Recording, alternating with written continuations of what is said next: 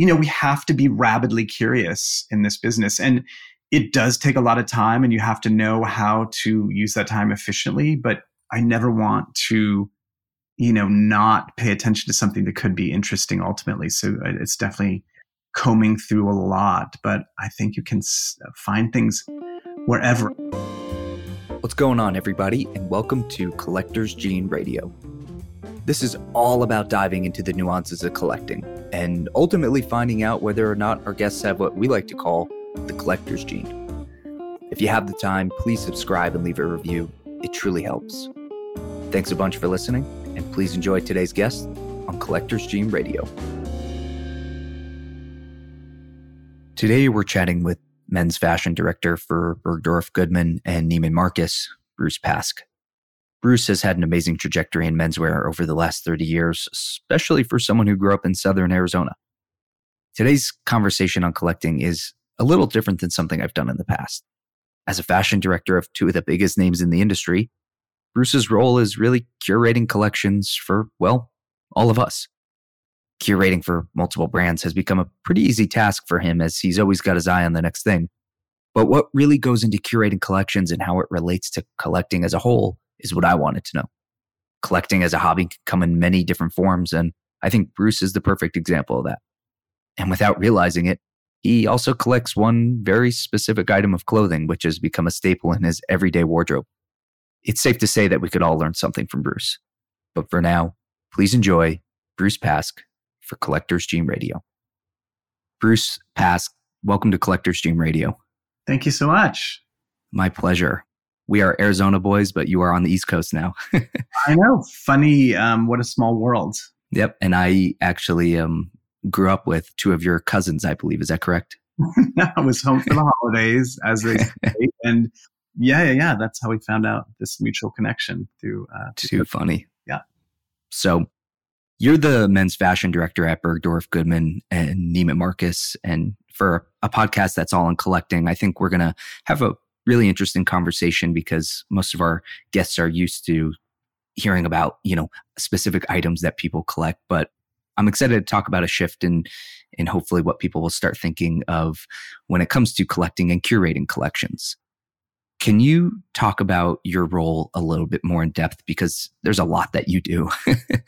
Yeah. Well, also, you kind of beat me to it with this idea, you know, the collector's radio. But I think collecting for me is also an aspect of curation. And then you literally just said that. And that is sort of most applicable to what I do and in my work and vocation, as well as, I guess, in my life as well. But, you know, my background, just in a quick kind of summation, I've been a journalist most of my life. I was a fashion editor and a stylist, always specializing in menswear.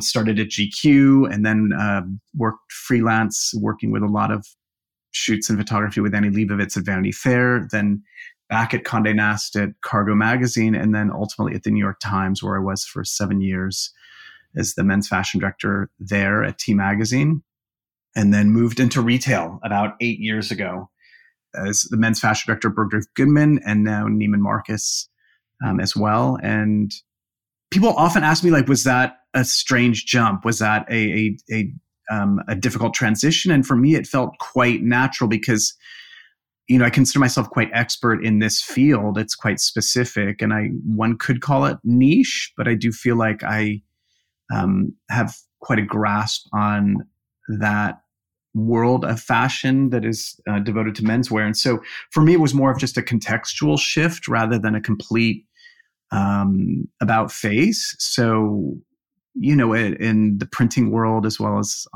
.com and digital, you know, content creation is certainly what we did and what people do. And within the context of the store, for me, it was very, very similar. It was more just dimensional, like it was in life in three dimensions rather than online or in print. So, you know, working with, I guess what we do is, you know, going to the fashion shows, going to these trade shows, being in market, going on appointments, meeting with designers. And ultimately, the goal is to gather as much information as possible, understand our audience. So when it was a magazine, we had, you know, audiences and demographics and psychographics, and that within the store, we have an audience that is our customer, both online and in store.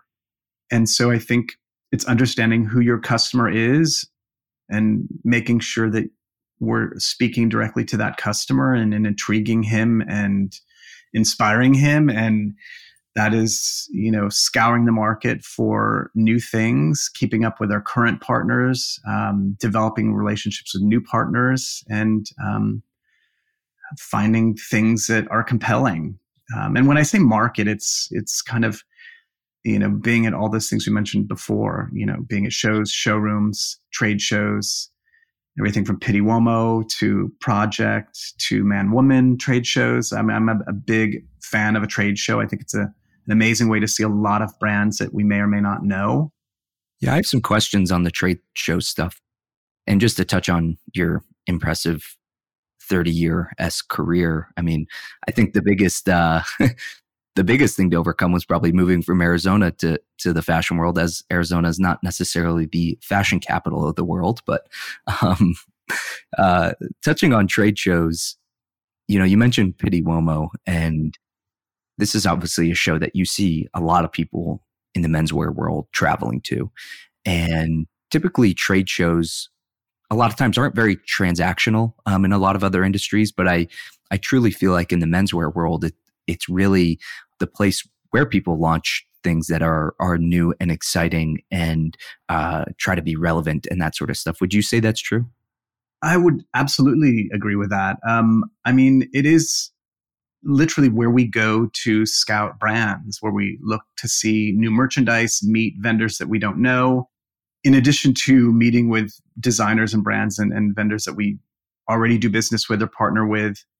I mean, I scour the fairgrounds. I mean, I think many people have different, you know, kind of strategies and ways they go about it. But for me, I literally walk every aisle of every building just to make sure I don't miss anything. And you never know what you're going to find, and you've got to keep your eyes open. And I am always curious, but we also have, you know, efficiency is always necessary. So it is making these very quick assessments or snap judgments when you're walking a hallway. And I've, you know, honed my craft and my skills to be able to kind of spot things very quickly, because you can't devote a good amount of time with every booth. There's just not enough time in the day. So it is about scouring every inch and being efficient and making these, I would say, educated snap judgments. And when you think you want to devote the time to having a conversation and going through the line as briefly as you can, but gleaning as much information as possible.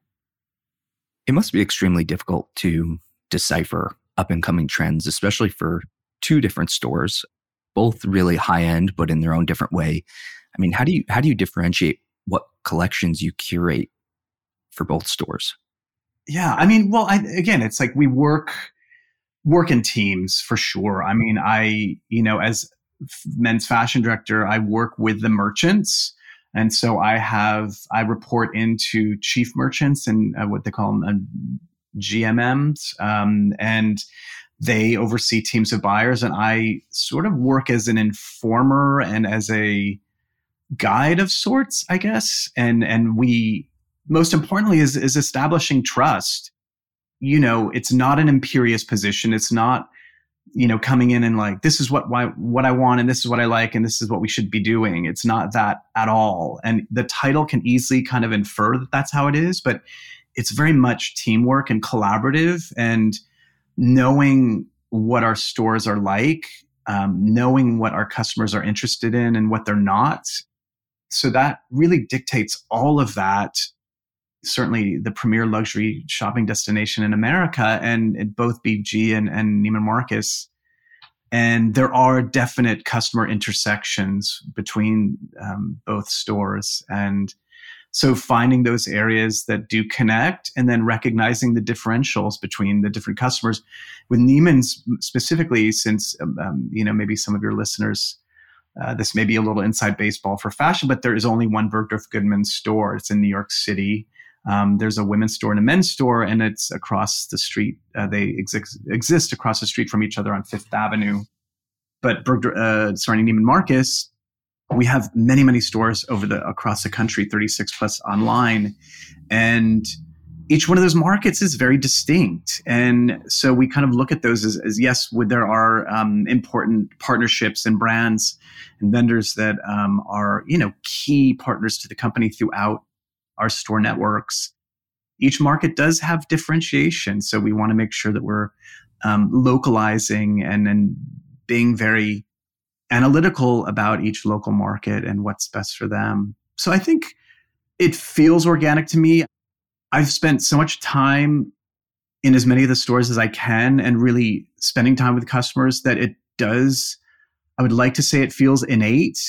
I do feel like I have a very good understanding of our customers and what's interesting to them and compelling and exciting. But it's certainly based on a lot of research, a lot of time in the stores, a lot of engagement with the associates, which I think is so important to mention that, you know, they're the direct connection to these customers and what they want. They know best. They have these very long-standing, trustworthy relationships with clients, and their information is the most valuable. A few years ago, you launched the B. Shop. Can you tell us what this curated collection is all about? Sure. So this was about 3 years ago. This is at Bergdorf Goodman in New York.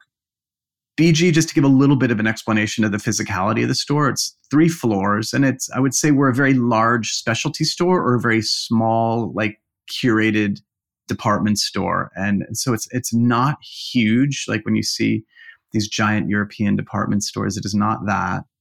So each floor is quite distinct. Our third floor is very, very, you know, kind of runway fashion driven designer sneakers, you know, very runway brands. The second floor is very sartorial with incredible tailoring brands out of Naples. We have Kiton, Cesare Attolini. That's also where our exclusive Tom Ford shop is, Armani. And then the first floor is devoted very much to luxury sportswear as well as footwear and accessories of brands like Brunello Cucinelli and Laura Piana. So each floor has quite a distinct identity, and we've worked very hard to blend and create this flow across floors, but nonetheless, there is a distinction. So I was just like noticing over time that there was this aspect of wardrobe-driven brands that were more style-minded rather than fashion-y, I guess, capital F fashion, that were, I guess, not getting enough airtime, not getting enough attention because they're more quiet collections. They're to just check some brands. But when I started, we had brands like Ami, Todd Snyder, Michael Bastian, Band of Outsiders, Officine Generale.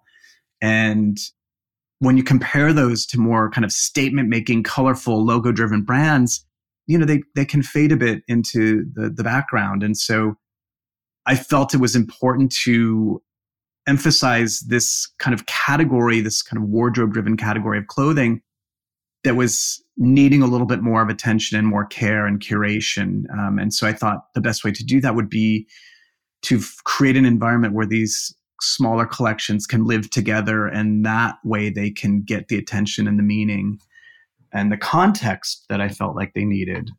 And this also allowed us to explore the idea of really curating a shop like a specialty store. So not displaying simply by brand, but mixing the merchandise, mixing vendors with each other and kind of approaching it more like you would somebody's closet, but then also buying brands that were kind of best in class in a category, you know, like buying chore jackets from Le Mont Saint-Michel and knitwear from Peregrine.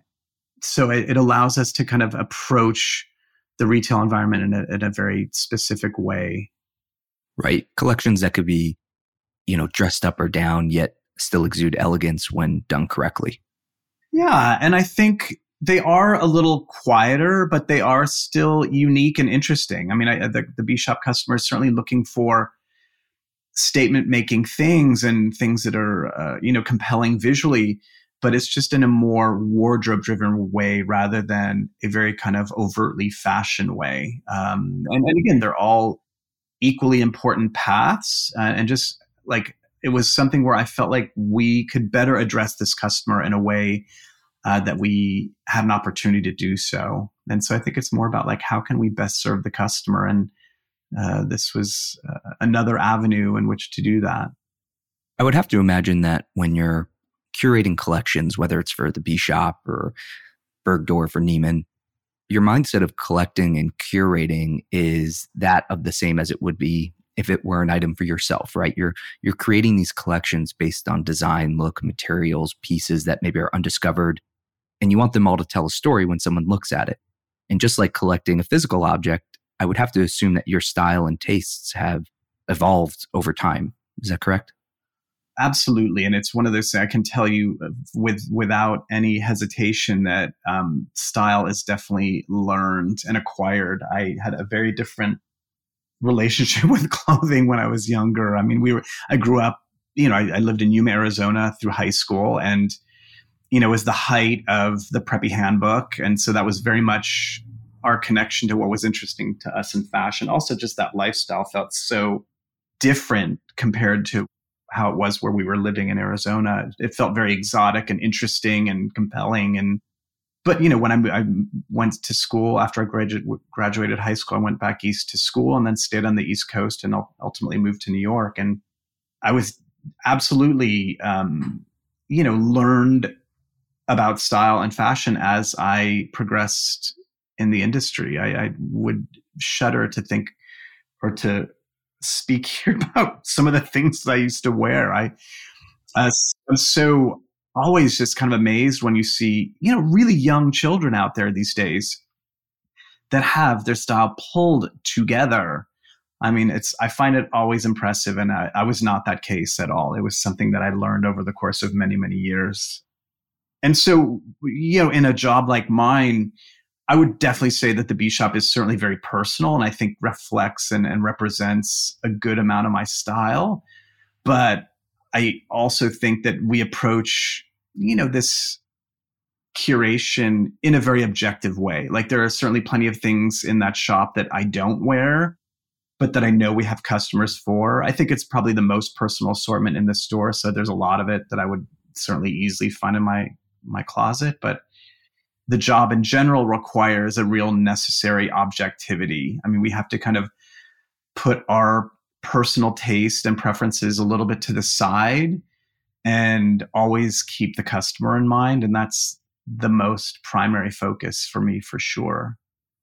What would you say is the first step of launching a collection? Is it, does it start at Pitti Uomo? Does it start with someone you saw at a restaurant wearing a certain outfit? I mean, could it be any of those things? Do you mean about like how does a brand or collection sort of make its way into the world and the consciousness? Yeah, and even more specifically, into the B Shop, let's say. Where do you start to launch a new collection for the B Shop? Gosh, I mean, it can really come from any place. I mean, like Pitti Uomo, I've certainly found quite a few brands there over the years. The Man Woman show in Paris and New York is also a great show. I have a lot of friends and colleagues in the business that certainly refer brands to me. There's an interesting story where I was actually at this weekend getaway with some friends in Northern California and on an organic ranch and met these guys that have this brand called Taylor Stitch, and they were doing a photo shoot there. And we were, just hang out with them over the course of the weekend because we both were in the same location. And a few years later, we stayed in touch and just most recently launched a capsule collection with them in the B Shop that we celebrated over the holiday. And, they came to town, we had a party, we had an installation and this goes back quite a few years and just kind of waited until the timing was right. So I think it can come from anywhere. I mean, people DM me quite often on Instagram, and I had a Zoom call this morning with a brand where somebody connected with a brand had gotten in touch with me on Instagram. And we have to be rabidly curious in this business, and it does take a lot of time and you have to know how to use that time efficiently. But I never want to, not pay attention to something that could be interesting ultimately. So it's definitely combing through a lot, but I think you can find things wherever. I think the B Shop particularly is less runway driven. So it's probably not so much a fashion show kind of area of the business that we're going to be cultivating brands for the B Shop, but for the store in general and for Neiman Marcus, the runway is certainly an important part of discovery and also seeing the seasonal changes from the collections. So yeah, I mean, we absorb our information truly and literally everywhere. And you have a brother who works in set design on Broadway, if I understand correctly. And do you ever help him curate collections for costumes and sets and all that sort of stuff? That's a really good question. Yeah, my brother Scott, we're twins. We both grew up. I was going to say, if you're not twins, you sure look a lot alike. yeah, we are. And he's won multiple Tony Awards for set designs for Broadway. He works on a lot of different projects that are scene and design and interior related. We have collaborated before on shows. I did a play on Broadway, the costumes for Design for Living and Noel Coward show many years ago. And a director had approached my brother and I about doing costumes for a revival of a Burt Bacharach musical called Promises, Promises that we did with Christian Chenoweth and Sean Hayes. The director was Rob Ashford. And so I did the costumes and Scott did the set. And yeah, it was really like an incredible experience and something I did not have the skill set for, to be frank. But I think like in any situation, I knew I had an aesthetic. I knew I had a point of view. My nature as a creative artist is always wanting to know how to do every aspect of what I'm working on. And so it was a very vulnerable state to be in, to know that I don't know the machinations of this, but I know that I have a vision. So I met and collaborated with an amazing costume assistant who really showed me how to translate what I envisioned for the world of the stage. But everything is, very much about movement, which in the store, clothing on the customer and the person is certainly dimensionalized, but it's very different than choreography that throws people in the air and moves them around and having to get like, 60s style clothing, because it was a musical based in the 60s that it was very terrifying often, but incredibly rewarding. And I was super proud of it. It was a really exciting thing to do. And I'm so glad I did. And after that director hired me. I costume designed with another amazing designer. We did two Oscars ceremonies 2 years ago. Love that. So it had been a very, there was no straight line trajectory in my career. There's always been a focus on menswear, but a lot of working in different areas and fields and aspects of fashion, which I've really loved all of it, to be honest. And part of your role, or a big part of your role rather, is figuring out incoming and outgoing trends. And without revealing too much, can you tell us about a trend or a piece of clothing or style that you see incoming and one you see outgoing? Yeah, that's a good question. It's a good way to phrase it, because I think the trend talk can be hard for people to kind of absorb in a topical way. For me, I think it's more interesting to look at them as sort of like as movements, whereas it's like directions. Because I think when we think trends, it seems very, I don't know if people feel a connection to it or that has meaning in their lives. Whereas what it really is just a representation. Trends are just representations of what the clothing means in our culture, what people are interested in, and where our needs and our desires are gravitating. So I look at more of the machinations and the movements of that to just put it in a context that I hope makes your listener feel a little more relevant to his or her lives. And so with that being said, we're in a really interesting time that menswear specifically, the pendulum shifts and swings in a much slower, methodical way, just because of the nature of the male customer. The women's market is a much bigger market. It moves very, very quickly. So there is a differentiation in that aspect. And so it takes time for trends to develop, be adopted, embraced, and then to spread throughout the community or the country or the globe. And so it takes a little time. So I like that it's not so whiplash making in the men's world. It takes some time. So with that being said, And we've been in a long era of things being trim and slender, tight, fitted. And it's so strange to see that. But it's, you know, Tom Brown debuted about 25 years ago. He's coming up on his 25th anniversary, I reckon. And so when he debuted his, you know, shrunken JFK-inspired sack suit, you know, that was jarring to the eye. We were coming in the heels of clothing having been quite roomy and accommodating. And that was a very, very, you know, very avant-garde at the time, which seems so wild to think about right now because our eye has become so adjusted to it over the decades. So that really had a huge influence on menswear in general, like moving away from wider pleated pants. I mean, we remember, you know, casual Fridays and the double pleated Dockers. You know, this was a shift into flat front, trim, cropped pants, fitted jackets, you know, where the shoulders really matched your natural shoulders. The armholes were higher. And I think that this has persisted for a very long time. And now what we've seen over the last few seasons, and it's continuing to build momentum, is we've seen a lot more exaggerated proportions, things getting fuller, more voluminous, drop shoulders, extended sleeves, you know, legs that are more full and wide. And where I think this will have its kind of first kind of broad manifestation is in denim, particularly, where we have been in a very, very skinny, tight, you know, 5 pocket denim world. And now we're moving into, and it's not going to be dramatic or drastic. And it's going to be, again, as the customer experiences this desire and relevance in his or her life.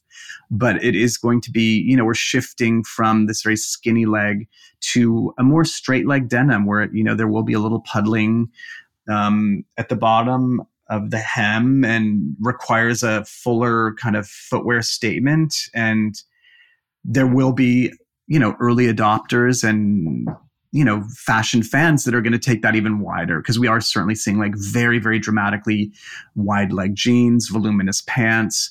And so I think given this terrain right now in the menswear fashion landscape, things are moving into this area of volume. So, and this will take time. This will take, you know, seasons and years as it trickles down. And, but I do see that on the horizon, like imminently, like we are already having examples of this in our store.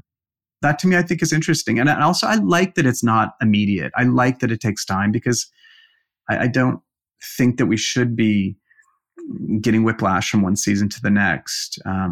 You know, I think it's nice to build confidence. And then when things are interesting to a customer, that there is an appreciation for the time that takes to adjust the eye.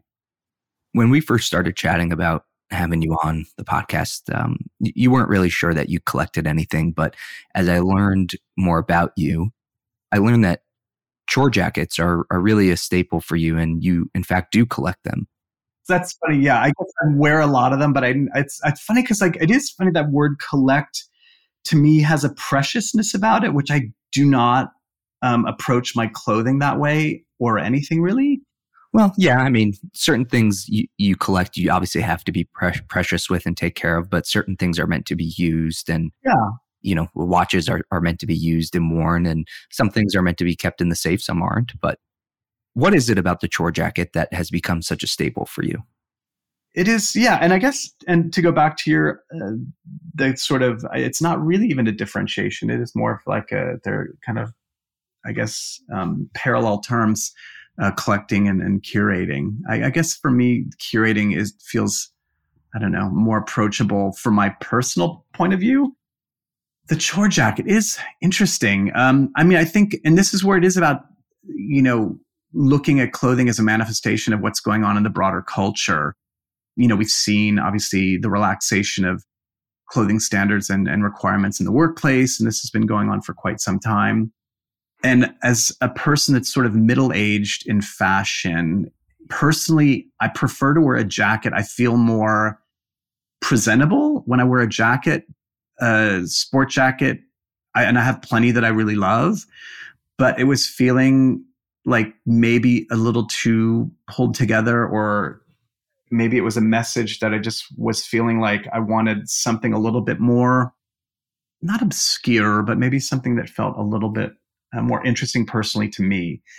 You know, so I, you know, knew of this brand in Paris, Le Mont Saint-Michel, and they've been making these moleskin chore jackets for more than a century. And basically what they are is it's a French worker jacket. I mean, it's, you know, incredibly durable. It is a uniform, and it's basically kind of a slightly A-line. So the fit is very generous. It's not very fitted, and it's, you know, gotten button fronts. It's got a sort of a collar that one would see like on a straight collared shirt, and it's got two front patch pockets and a chest patch pocket. And I just, you know, I bought my first one was navy, and classic. I just wore it like I would wear a sport jacket, and sometimes I would dress it up, and sometimes I would wear it with a t-shirt. And it just become one of those things where I was immediately adopted it as a uniform. And so they make many, many different colors and fabrications. You know, then I got a French blue one, then I got an olive one, and then I did ones in corduroy for the shop that were exclusives. Then I did one in gray flannel. And so, yeah, it became sort of this go-to kind of jacket shape for me. And I do think that part of it was, you know, aging in the fashion world, where I feel just much more comfortable slightly covered up, I guess we can say, you know, and that's just a personal thing. And it suits me well. And I also do love the idea of a uniform, like having a sort of, you know, wardrobe that I know that I can look forward to every day without having to put too much thought into it. And it is sort of these components that I mix and match, but there is sort of I guess, an index of some of these classic pieces that I do, you know, just kind of rotate on a daily basis. And then I am wearing one in honor of recording with you today. So. Oh, wow. Which one are you wearing? What one? I'm wearing one that I just got last time I was in New York from Alex Mill. Oh yeah, of course. In a French blue corduroy. Oh, fantastic! I mean, they're great, aren't they? They're amazing. They, you know, like you said, they come in different fabrics, different colors, different weights. You know, some are more canvassy and a little, you know, more rigid, and some are more soft, and they're great. And I understand why it's a staple for you in almost every day, you know. Yeah. I mean, I do worry that I've become such a cliche, and it's like, oh, Bruce in the chore jacket, because I, you know, I've no, it's great. Literally worn it into the ground. But I also just like, I just love when you can kind of develop a uniform for yourself, and that it absolves me of spending too much time thinking about my own clothing, and I can devote my time to thinking about my work and my customers and my colleagues and what we're doing for the stores. So it really, there is a reason why uniforms work for people. You know, it really does. It is a time saver. And there is a huge amount of originality possible throughout this specific, I guess, the proliferation of this garment, because, you know, we just got a new shipment this season, and we're doing it for spring in this kind of parchment. The French company, they call it craft, like craft paper, which I think is really great. So it's sort of like a very goldeny khaki color. And then we did this more abstracted, it's different colors of indigo, but in this sort of patchworked jacket. So there are more statement-making versions of these. And as you said, there's a lot of different weights, from pinwheel corduroy to, you know, heavy wool melton. Massimo Alba, a great designer out of Italy, does his own version of a chore jacket called the Baglietto, and he does them in velvet. And so I have a black velvet chore jacket from him that I wear for evening. And so I think there were so many different iterations that I dare say I will probably be wearing them for the next couple decades as well. I don't blame you at all. I know we're short on time, so I want to make sure we get the Collector's Gene rundown squared away. So let's get into that. What's the one that got away? This could have been a chore jacket that you missed, or this could have been something you wanted to add to a collection that you were curating for the store. Take it away. Yeah, no, I thought about this a little bit, and it probably is more about Jaeger-LeCoultre did a Reverso in stainless a while back. It was special edition and it was really well priced. And I kind of kicked myself for not getting that. It was maybe like 6 or 8 years ago. I am so not as up on the recent developments in the watch world as I was when I was covering it for the New York Times. But that's one where I kind of wished I'd, you know, let's pay a little more attention to this and maybe we should get into it. So yeah, I was a Jaeger-LeCoultre Reverso that they did a special edition of a while back. What's the on deck circle? So what's next for you in collecting or curating? That's a hard one to answer because again, it's not a mindful thing, but again, like when you mentioned about collecting, it's like, well, you wear these chore jackets, you have quite a few of them. Like it's not such a proactive activity that I engage in, but it does certainly happen sort of maybe without my real awareness or activity. So that's hard for me to say. I don't, there's nothing on my horizon that I'm, it's to be determined. Yeah, I think so. How about the unobtainable one you can't have? Maybe it's too expensive or in a museum or, you know, a brand that maybe you just haven't worked with yet. I mean, I'm a huge Craig Green fan and he's an amazing English designer. I saw his first collection, his graduation collection, and he's persisted and succeeded in a, you know, very difficult industry. And I find him just infinitely creative and expansively inspiring. I have some interesting pieces of his, but some early collections. I do wish, like, he did very kind of psychedelic work jacket. And he developed this work jacket of his that continues to be a fashion staple for many people in the business. And so I think there were some early pieces of his. I have one from a collection he did that was based on carpets in pubs. And I have a version of that, but there were some others that I unfortunately did not get a hold of, but I do get in fits where I scour the internet every few months and see what's out there. But yeah, I would say like a Craig Green collectible is always interesting to me. How about the page one rewrite? So if you could collect anything, money, no object, what would it be and why? I mean, I would love to be able to financially afford collecting houses. I think that would be really fun. You're the second person to say that. It's a good one. That is not economically feasible. So I am grateful and thankful and have a huge amount of appreciation for the fact that I have a little teeny cottage out east and I have an apartment in the city. So that's enough of a collection for me. But you know, we're good start. We're money, no object. That would. I think be fun to, I think, explore having homes and spending time elsewhere. But I think ultimately I would probably wind up using that as a survey to see where did I want to most spend my time. And then that would probably hunker down in one of those. Love it. How about the GOAT? Who do you look up to in the collecting world? I'm sure you know Matthew Hranek and Yolanda Edwards. He of William Brown Project, and Yolanda has a magazine called Yolo Journal, and they were a long, amazing photographer, creative directors at Condé Nast Publications. And Maddie, I knew from for a very long time. We were both assistants in the fashion world. He was a photo assistant for a photographer, and I assisted at GQ magazine, and we traveled on shoots together all over the world and became really good friends. And he and Yolanda have developed these amazing magazines that they do, William Brown Project and Yolo Journal, as we mentioned. And I think they have such a really smart appreciation for clothing, experiences, travel, places, food, that I find incredibly appealing. And I think the information they share is really valuable. And they travel to a lot of vintage markets, tag sales. They have a house in the south of France where they have, they're always sharing incredible finds from villages nearby. And Yolanda has great collections that she'll photograph from time to time, you know, like hotel room keys and vintage matchbooks. And I mean, all different kinds of things, ephemera from the world of travel that I always find fun to look at. Yeah, they're great people. Very, very great people.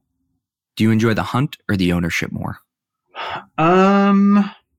I enjoy the search, but once I'm aware of something that I want, I don't want to be frustrated by not being able to have it. So I think it's about the information gathering I find really fun. I love the searching.